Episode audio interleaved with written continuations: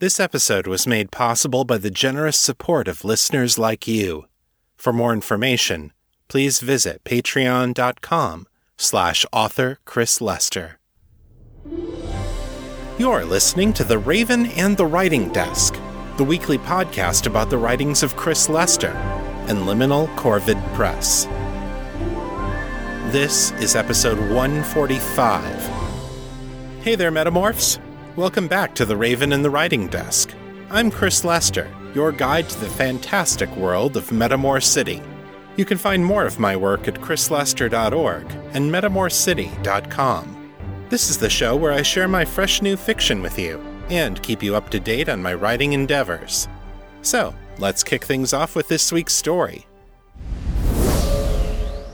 Today I'm bringing you Chapter 3 of The Lost and the Least, if you're new to the show, you can find the beginning of this novel in episode 143. Also, be aware that this is the sequel to Things Unseen, so if you haven't read that book yet, you'll probably want to do so before continuing on to this one. You can find Things Unseen for sale on Amazon and Audible. As with Chapter 2, this chapter does have some adult content, so if you're listening with kids in the room, you might want to put on headphones. Now then, here's Chapter 3.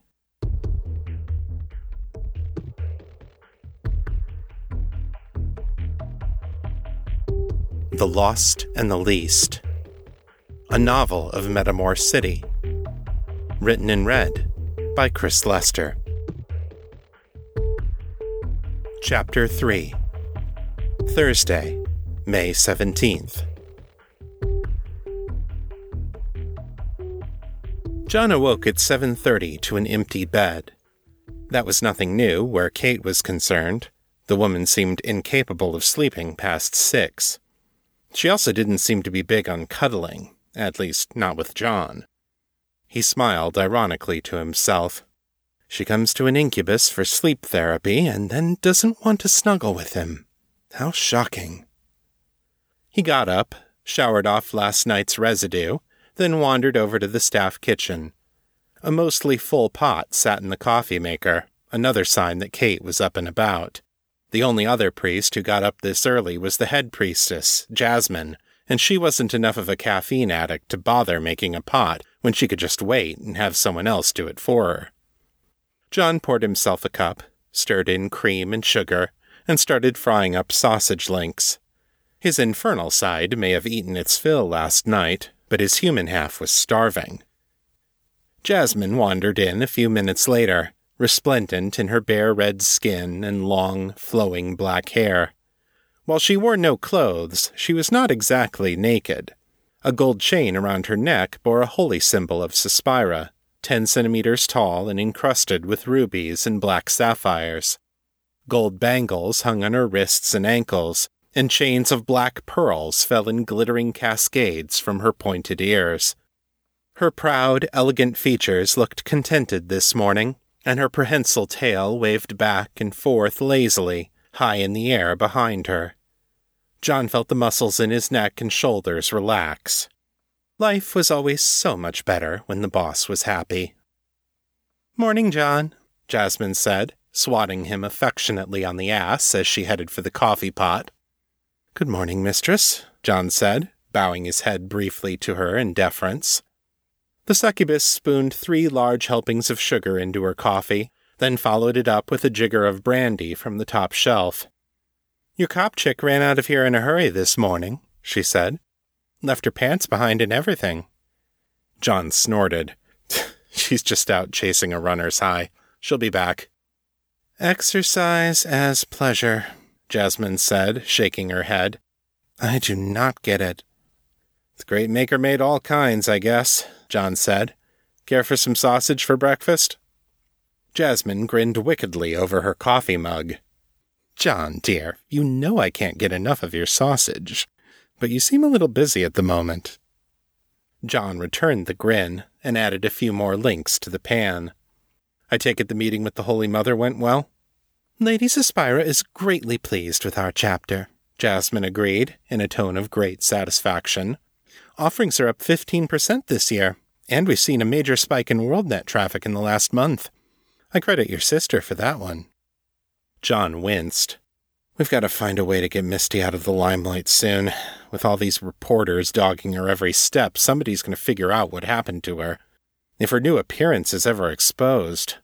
Count Holloway will take care of it, Jasmine said confidently. The man's a racist creep, but he's no fool. If Misty suddenly turns into a scaly red demoness on Imperial television, what do you think he's going to do? Throw away his last living heir?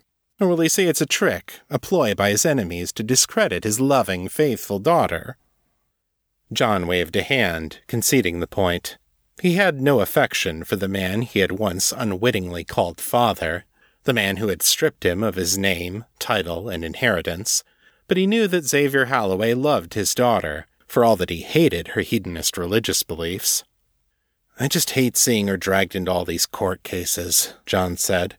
Ezekiel's negligent homicide charge, the vamps kidnapping Sephi, the Imperial trespassing charges at the Rift. She's going to be up to her armpits in lawyers for years. But she's carrying herself well, Jasmine pointed out as she settled into a chair at the nearby table. The world's seeing another side of Misty Holloway now. Smart, composed, professional. People are starting to admit she could actually be the Countess one day. That credibility is going to come in very handy for her and us. John pushed the sausages around in the pan, making them sizzle. Always taking the long view, aren't you, mistress? It's a useful habit when you're immortal, Jasmine said dryly. You'll learn it with time. John heard the back door to the temple open and shut. John? Kate's voice came from the locker room. In here, John called back. Kate appeared a moment later, dressed in a tank top and a pair of running shorts. She held a water bottle in one hand and was mopping her brow with a small towel in the other. Her pale, gold tinted skin was flushed and sweaty with exertion. It was a look John had seen on her before, in other contexts, and he liked it. Mmm, breakfast, Kate said. I feel special. We aim to please, John said, flashing her a wink. How was your run? Kate waggled a hand in a so so gesture. Yeah, didn't really hit my high. I started having some trouble breathing. John frowned. Any idea why? Not a clue, Kate said, shrugging. I'm fine now. John nodded. How are the bruises? Not too bad. It look like I got a beating from the neck down, but it looks worse than it is. I'm a little stiff, but it only really hurts when I press on them. Bruising, eh? Jasmine purred. Is John trying something new with you? Kate turned to the succubus sitting at the table. Oh, Mistress Jasmine. Sorry, I was distracted. Good morning. Jasmine inclined her head to Kate, instantly slipping into high priestess mode. Health and pleasure to you, Miss Catane. Did you sleep well last night? Like a rock. Kate took a swig of her water. Thanks for letting me crash here. I hope I haven't been keeping John from too many of his duties. Jasmine smiled beatifically. My dear, John's chief duty is to bring the joy and pleasure of Suspira's word to those who are not yet counted among the faithful.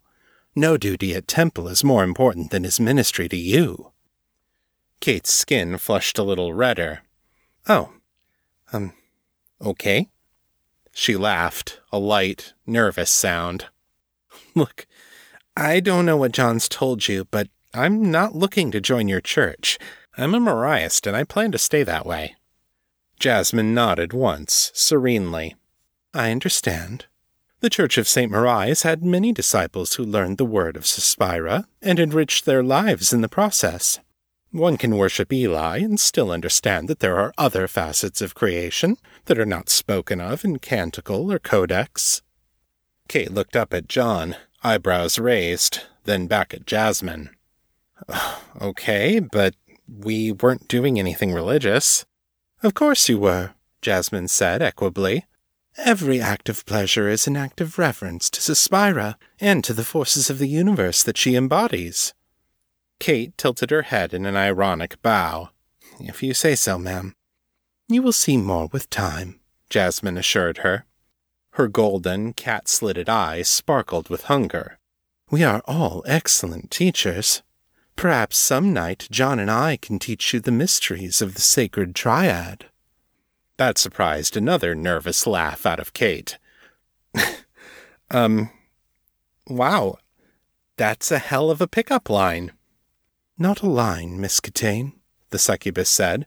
A sincere offer. I promise you would find it transcendental.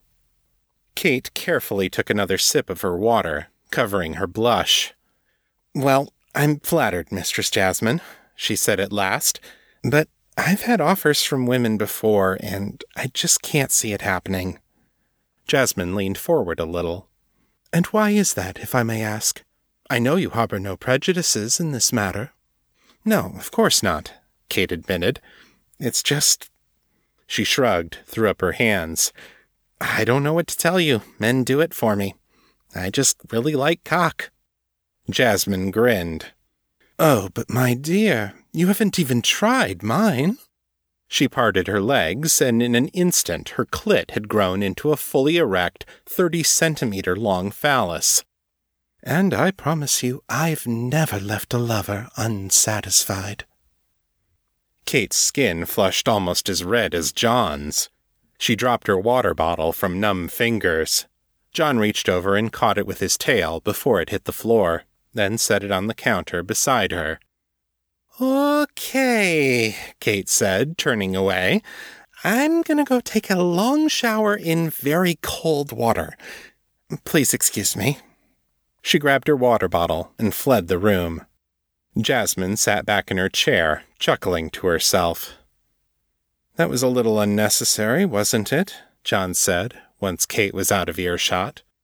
Her soul is heavy with the sin of shame, Jasmine intoned in her priestess voice. Then she switched back to the informal tone she used with John and the other priests. She's got to let go of that shit. She thinks she's a progressive, but she's still carrying a lot of baggage. She's carrying a lot more than you realize, John said, an edge of anger creeping into his voice. She killed someone in the line of duty last month, a vampire's thrall at close range. Shot her in the back of the head to save somebody else. Jasmine's expression sobered. Fuck, she said slowly. How's she handling it? She crashed her swoop on the track yesterday, John said, and she needs an incubus to fuck her senseless so she can sleep at night. How do you think she's handling it? Jasmine had enough decency to look pained at that. Well, shit. If she's that screwed up, she's gonna need professional help. My mom was in the Great War, and you don't just get over that shit on your own. She's supposed to be getting counseling through her work, John said. I'm taking her to her psychologist this morning. Well, that's something, Jasmine said. He any good? No idea, John said. I guess that depends on how much she trusts him. So, are you still having trouble sleeping? Kate sat back in the comfy chair and studied her fingernails. Not really. Dr. Jared Tamlin, MCPD staff psychologist, made a note on his pad. Are you still using the pills I prescribed? No, I stopped those a couple weeks ago. Why? Kate shrugged. Don't like drugs? Too easy to get dependent on them. Dr. Tamlin nodded slowly. Because of your time working narcotics? I guess. The shrink made another note. So, you're sleeping regularly? About how long? Kate thought about it. About five hours, most nights. I like to run in the morning. Yes, I remember. Dr. Tamlin made another note. The morning sunlight shone through the window behind him, casting his face into shadow. Kate looked past him to the glimmers of light off streams of rush hour traffic outside. So many people on their way to work, following the daily rhythms of the metropolis, while Kate sat in here talking about nothing with this. this Nebbish. Have you made any significant changes in your life lately? Dr. Tamlin asked. Well, I'm not going to work, so that's new, Kate said acidly. I'm really catching up on all those books I meant to read. If Dr. Tamlin was offended by her tone, he gave no sign of it. And have you taken up any new hobbies or dropped any old ones? Kate shook her head. Planned any big trips? She shook her head again. Started a new relationship or ended an existing one? I don't see how that's any of your business, Doc. Dr. Tamlin smiled mildly and made another note on his pad. People recovering from trauma often experience sudden changes in their sexual feelings and behavior. It can be an important clue to what's going on inside them. Well, there's your problem, Doc, Kate said, pounding her fist against the chair. I didn't have any trauma. I caused it. The brass sent me here because I killed someone, not because I got tortured or raped or something. True, but that doesn't mean the experience wasn't traumatic, the shrink said. Taking a life isn't something cops have to do very often, and our whole culture trains us against killing. Breaking a code that ingrained, even when it's for a very good reason, it carries a psychological cost. Kate closed her eyes and rubbed the spot between them. She was getting a headache. Look, I admit I was upset after it all happened. She was just a thrall, and she died for some bastard vamp who ordered her to do what she did. It was fucked up, and I was mad as hell about it. But I got over it. The world is what it is. I didn't make it this way, and I had a job to do. She looked at him and spread her hands. That's it. That's all there is to it. I'm ready to get back to work, stopping the people who do things like this. But instead, you're all treating me like I'm broken and. She blew out a breath, shook her head again. And I don't know what the fuck you want me to say.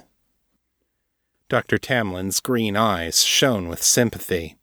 Kate hated it. It felt like pity. It's not about a formula, Lieutenant, he said. Everyone's journey is different. I'm just trying to get a sense of where you're at in the healing process. And frankly, you haven't been giving me a lot to work with. I'm here, Kate said, exasperated, sitting in your office, listening to you ask questions that don't make sense about things that don't matter, and I'm starting to wonder what they're paying you for. A frown creased the doctor's brow. It was the first show of irritation Kate had seen from the man, and she took a perverse sort of satisfaction in it. He made a long note on his pad, the nib of the pen scratching loudly against the paper. At last he set down his pen and looked up at her. One last question for today, Lieutenant. When did you start having flashbacks? Flash, a bloody corpse on a cold garage floor, covered in bite marks, gaping up at her without a face. Kate was out of her chair in an instant and slammed her palms down on the desk in front of him. What is this? Who the fuck told you that? Dr. Tamlin sat back in his chair and steepled his fingers. You did, Miss Catane. Just now. Kate grabbed her bag and zipped it up. This is bullshit. We're done. She headed for the door. We're done for today, Lieutenant, Dr. Tamlin called after her. I'll expect to see you at the same time next Monday. Perhaps then we can talk honestly about your symptoms. Yeah? Kate grabbed the doorknob, twisted, yanked it open. Papers fluttered in the mailbox attached to the outside of the door. We'll see about that.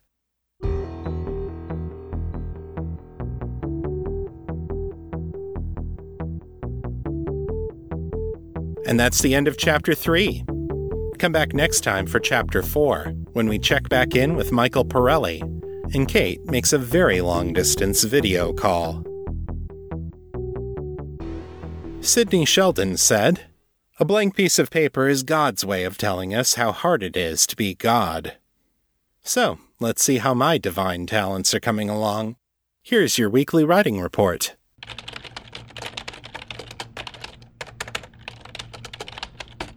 I wrote 2,145 words this week over the course of 3.5 hours, for an average writing speed of 613 words per hour. I wrote on four out of seven days this week. This week I continued my development work for my next Metamor City novel, None Shall Dwell Within. I focused in on Kate and Jared this week, making careful notes on the status quo that they each find themselves in at the start of the book. More than a year passes between The Lost and the Least and this new novel, so I have to think about what's changed in the intervening time, and where these characters stand in each of their relationships. Once I have that starting position figured out, I can start thinking about how they're going to react when their status quo is disrupted by the events of the book. I know some writers advise against doing a lot of prep work or outlining before writing a novel, and I can understand the arguments for it. The sort of writing I'm doing right now doesn't end up in the final draft, after all, so any time I spend doing this is not making words that sell. On the other hand, I've now successfully completed three long novels by mapping them out like this in advance. It took me longer than I wanted, but I got them done. In contrast, every long work that I've tried to write from the seat of my pants is stalled out sooner or later. This technique might not be the most efficient process in the world, but for me at least, I know that it gets results. Maybe someday I'll succeed in freeing myself from the need to outline, but that day is not today. If you'd like to share your thoughts about the show, Send your feedback in text or audio to metamorcityfeedback at gmail.com. To leave a voicemail, dial area code 641 715 3900, then enter extension 255082, followed by the pound sign. My Facebook is facebook.com slash author Chris Lester. The fan group is Fans of Metamor City on Facebook, and my Mastodon handle is at author Chris Lester at wandering.shop. If you like this show, take a minute and leave me a review on Apple Podcasts. It makes a big difference in helping people find the show. That's all for this week.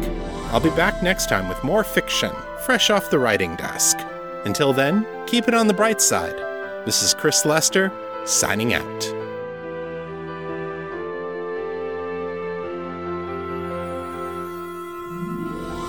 The contents of this podcast are copyright 2018 by Chris Lester and Liminal Corvid Press. The show is released under a Creative Commons, Attribution, Non Commercial, No Derivatives license. So don't change it, don't sell it, but feel free to share it all you like. For more information about this license, please visit creativecommons.org.